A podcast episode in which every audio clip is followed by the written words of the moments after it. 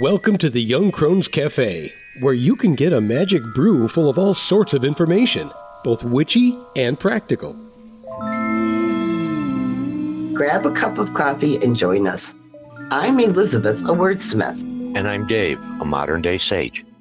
We are going to talk about various witchcraft and life topics from a slightly more mature perspective, at least most of the time. Thanks for joining us. Here's a little something extra from the Young Crones Cafe to get you through until our next episode. Today, I'm going to talk to you about the basics of jar spells. Jar spells are awesome because they're easy to put together, easy to create, and easy to use. They're actually a physical representation of a spell. In other words, you can see it and be reminded of its purpose and what it is doing for your life. And you're sealing a spell in a jar because it helps keep the magical energy concentrated so the spell can be completed. They're also portable, so you can put them anywhere. Witches have been known to make protection jars and bury them on the four corners of their property or outside their front doors or even inside a plant in their house if they live in an apartment. Jar spells are very simple to create. As with any spell, the first thing you want to do is define your intent.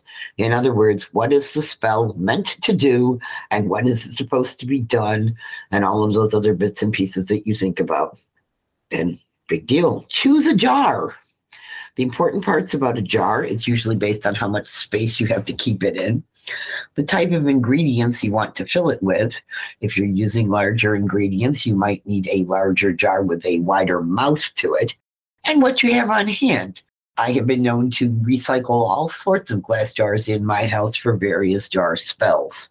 One important caveat is to make sure it has a good fitting lid. There's no point in your magic leaking all over the place because your jar won't close. Now, the next thing you do is you want to select what you want to put into your jar to match your intent.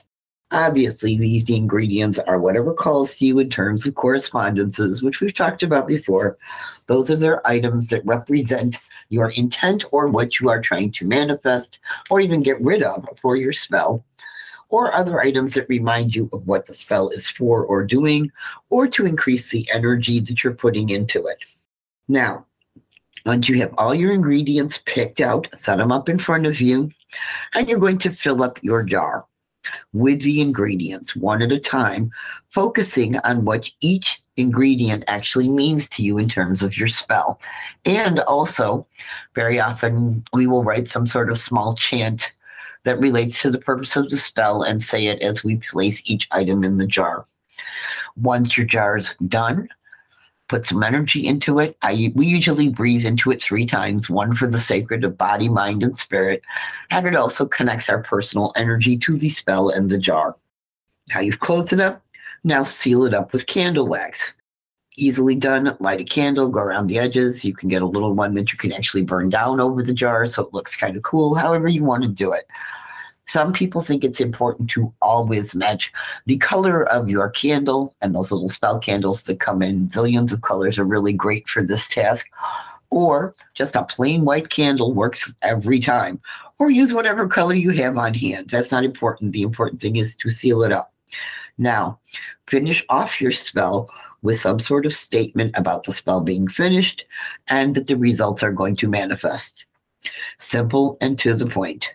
Jar, fill, intent, focus on, seal it up, let it go. Now put it somewhere to go to work. You know, like I said before, many protection bottles are made for this kind of purpose. The point is to have the spell around where you can see it and know that the magic is happening. Jar spells are also a great reminder that you are magical and are working magic on a regular basis. And here's a funny little thought. I have friends who work in medical labs, and they have been known to create mini spell jars using test tubes with corks and sealing them up that way and secreting them around their office or home space where they're working away, and those around them are not even the wiser. So until next time, start thinking about creating a jar spell for yourself of some sort. You could use it to create an extra energy boost, uh, create a little extra confidence if you have an important meeting or event coming up. You could use them, like I said, for protection, for money, for concentration. There's all sorts of things you can use them for. You're only limited by your imagination and your personal needs about what you can create a jar spell for.